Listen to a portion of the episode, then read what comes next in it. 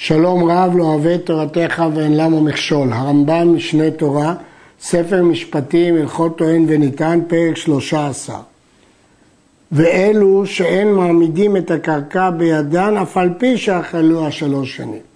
אמרנו שאם אדם אכל פירות שלוש שנים של קרקע והוא טוען שהוא קנה אותה, אף על פי שאין בידו שתה, הוא נאמן, כי הטענה היא על מרקמה אם השדה שלך, מדוע לא מחית ביד זר שאוכל את שדך שלוש שנים? אבל יש יוצאים מן הכלל, האומנים והריסין והפיטרופין והשותפים והאיש בנכסי אשתו והאישה בנכסי בעלה ובן בנכסי אביו והאב בנכסי הבן שכל אחד מאלו אין מקפידים זה על זה אף אדם לא מקפיד בבעל מקצוע שנמצא בשדה כי הוא עכשיו עובד. האריס, עכשיו הוא עובד בשדה, אני הורדתי אותו לשדה. האפוטרופוס, בדין הורידו אותו לשדה. השותפים, כל אחד לא מקפיד על השותף שלו.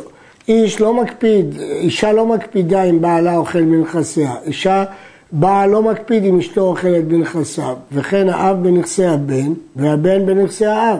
כיוון שהם לא מקפידים, אין טענה למה לא מחית. לפיכך אין אכילתם ראייה, אף על פי שלא מיחו מהם הבעלים. למה הם לא מיחו? כי הם לא הקפידו בהם. אלא תחזור הקרקע לבעלים שהביאו ראייה שזאת הארץ ידועה להם. כלומר, מרקמה שהביא עדים שהשדה הייתה שלו, זוכה בשדה. והחזקה איננה כלום, כי אין טענה למה לא מחית. וישבו הסד שלא מכרו ולא נתנו, כמו שביארנו שתמיד צריך להישבע הסד. וכן ראשי גלויות של אותו זמן, שהיו בעלי סמכות משפטית, והגזלן והגוי, אין אכילתם ראיה, מפני שהם בעלי זרוע.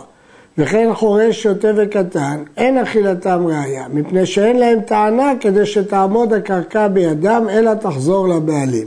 וכן המחזיק בנכסיהן, אין אכילתו ראיה. ראשי גלויות הם בעלי זרוע, ולכן לא מחו מידם כשהם אכלו מתוך פחד ויראה, לא בגלל שהם באמת מכרו להם. הגזלן שאכל בשדה, בוודאי שפחדו למחות בו, אותו דבר הגוי. אחרי שוטה וקטן, הרמב"ם מנמק למה אכילתם לא אכילה, מפני שאין להם טענה. מה הפירוש אין להם טענה? יש שרצו לומר שאין להם צד קנייה, שאין להם דעת לקנות את השדה, אבל זה קשה, כי למדנו בהלכות זכייה ומתנה שאפילו שוטה, אם מזכים לו על ידי בן דעת, הוא זכה, ובוודאי אחרי שוטה וקטן, כמו שלמדנו בפרק כ"ט מהלכות מכירה. אלא לפי שהטענה שלהם לא טענה, כיוון שהקניין שלהם הוא לא קניין של תורה. ויש שפרשו שהחזקה היא לא חזקה, החזקה של הקטן לא חזקה, למה? כי הגדול יכול להגיד לא הקפדתי עליו ולכן לא מחיתי בו, כי לא חשבתי שהוא ישתלט על השדה. ויש שמסבירים שלשון הרמב"ם היא לא שהקנייה שלהם לא קנייה ולא שהחזקה לא חזקה, אלא שהטענה לא טענה, מפני שאין להם טענה.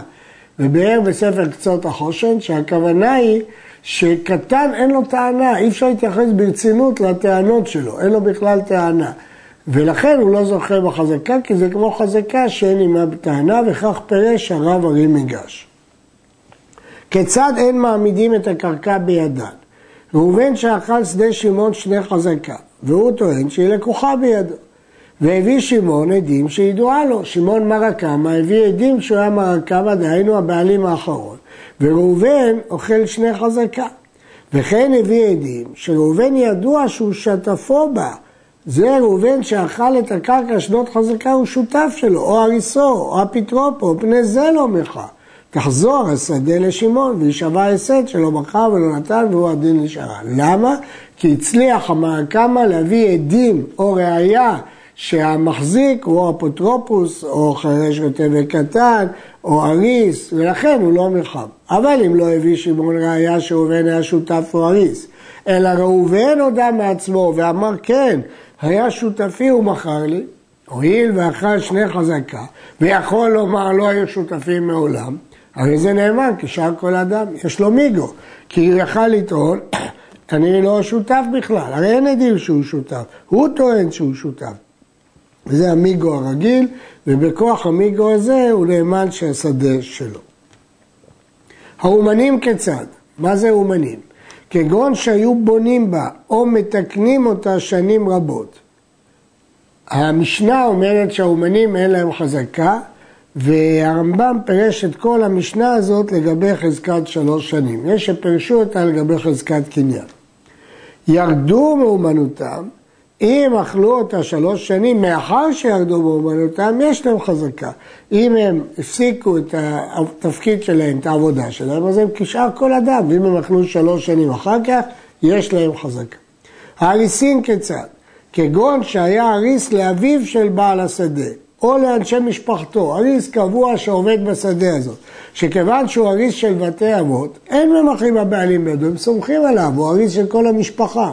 אבל אם זהו שנעשה לו אריס תחילה, הוא רק אריס אליו, הואיל והאכלה כולה, שני חזקה, מעמידים אותה בידו. ואומרים לבעלים, האח אכל שנה אחר שנה ולא מחיתים בו. נכון שהבאתם ראייה שהוא היה אריס שלכם, אבל אריס לא אוכל את כל השדה, הוא אוכל שליש. מה פתאום נתתם לאכול את כל השדה שלוש שנים?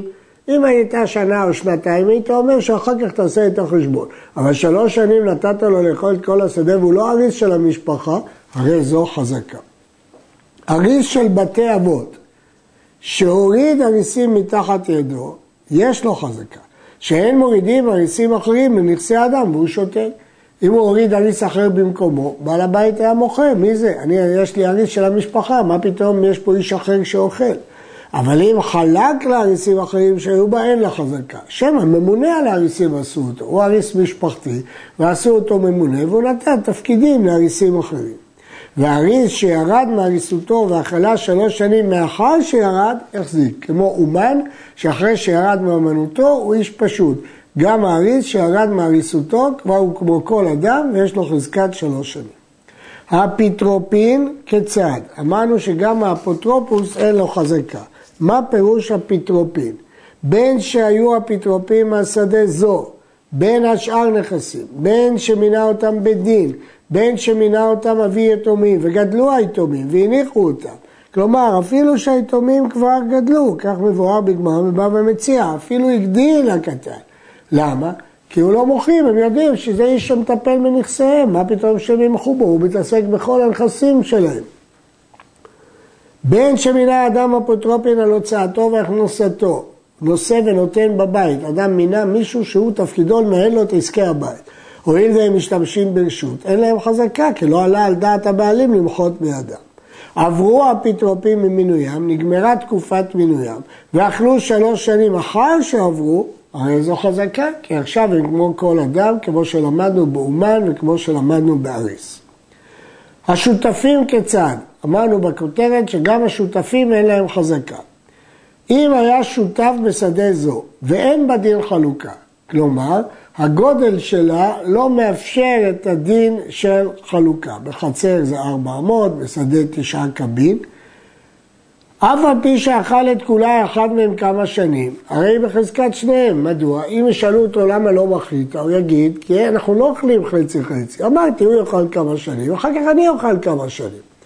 ואם יש בה דין חלוקה, כל אחד אוכל רק חצי, והאכלה אחת כולה שני חזקה, יש לו חזקה. שהרי אומרים לשותפו, אם באמת שלא מכרת ולא נתת, רק אכל את כולה ואתה שותק ולא מחית בו בכל שלוש שנים. מילא אם הוא אכל שנה, אז יכלת לומר, רציתי שהוא יאכל שנה ואחר כך אני אוכל שנה. אבל אם הוא אכל במשך שלוש שנים, איך זה שלא מחליט? וכן האיש שאכל נכסי אשתו שני חזקה, אף על פי שהתנה עמה שאין לו פירות בנכסיה, והוא לא היה רשאי לאכול, ואפילו התנה עמה כשהיא ארוסה שלא יירשנה, שאז אסור לו לאכול פירות, כי אדם יכול להתנות שתקנת חכמים לא תגיע אליו, לפני שהגיע אליו, כי ארוסה, והוא התנה שהוא לא רוצה תקנת חכמים, הוא יכול. ואחר כך אכל ובנה והרס ועשה כל מה שעשה בנכסיה. וכן האישה שאכלה פירות נכסי בעלה ונשתמשה בהם בחפצה כמה שנים, אף על פי שהחליט לשדה מזונותיה. והיא לא רשאית לאכול שדות אחרות, כי יש לה שדה מיוחדת. ואכלה שדות אחרות, אין אכילתם ראיה. כי ברור שהבעל לא ימחה ביד אשתו, הוא סומך עליה, והאישה לא מוחה ביד בעלה, כי היא סומכת עליה. אין מפה ראיה שהם מכרו. וכן הבן, שהוא סומך על שולחן שולחנו של אביו, ונחשב בכלל בני ביתו, הוא סמוך על שולחנו, אז הוא ממש כמו בן בית. אם אכל נכסי אביו שני חזקה, וכן האב שאכל נכסי בן זה שהוא סומך על שולחנו שני חזקה, אין אכילתם ראייה, כי כיוון שהם אוכלים על אותה שולחן, הם לא מוחים זה בזה, כי שניהם משתמשים אחד בנכסי השני. ובין שפירש באביו, ואישה שנתגרשה, אפילו ספק גירושין, הרי הם כשאר כל אדם. כך מבואר בגמרא, בדף מ"ז, שאפילו בספק גירושין, אז הם כשאר כל אדם ויש חזקה. ראשי גלויות, שאמרנו בכותרת שאין להם חזקה. ראשי גלויות שהיו בימי חכמים, הרמב"ם מעיר שבימיו זה לא כך. לפי שהיה בידם כוח לרדות את העם, הם יכלו להיכנס לשדות ולקחת אותם, אין אכילתם ראיה. כי הבעלים לא עלה בדעתו למחות, כי הוא ידע שלראש גלות יש סמכות. וכן, אחר שהחזיק בנכסיהם, אף על פי שאכל כמה שנים, אין אכילתו ראיה, לפי שאינם ממחים, לפי שאדם תקיפה. כל אדם מוחק כשאוכלים לו בשדה, אבל אדם חזק אומר מה אכפת לי שיאכל, מתי שאני ארצה אני אבוא, אוציא אותו ואקח את כל מה שהוא אכל. כל זמן שירצו מסלקים זה ממנה, אבל נשמעים הישג שלא מכרו ולא נתנו. ואם הם החזיקו בנכסי אחר ואמר שלא מכר, נשמע הישג שלא מכר להם ולא נתן להם. הגזלן כיצד? מי שהוחזק גזלן על שדה זו ידוע לנו על שדה מסוימת שהוא כבר גזל ממנו. או מי שהוחזקו שהם הורגים נפשות על הסכם ממון. מי שלא נותן להם, הם כמו מאפיה, הם הורגים אותו. אף על פי שאכל שדה זו כמה שנים, לא החזיק. ותחזור שדה לבעלים, כי הבעלים פחד למחות ביד הגזלן שלא יהרוג אותו. עד כאן.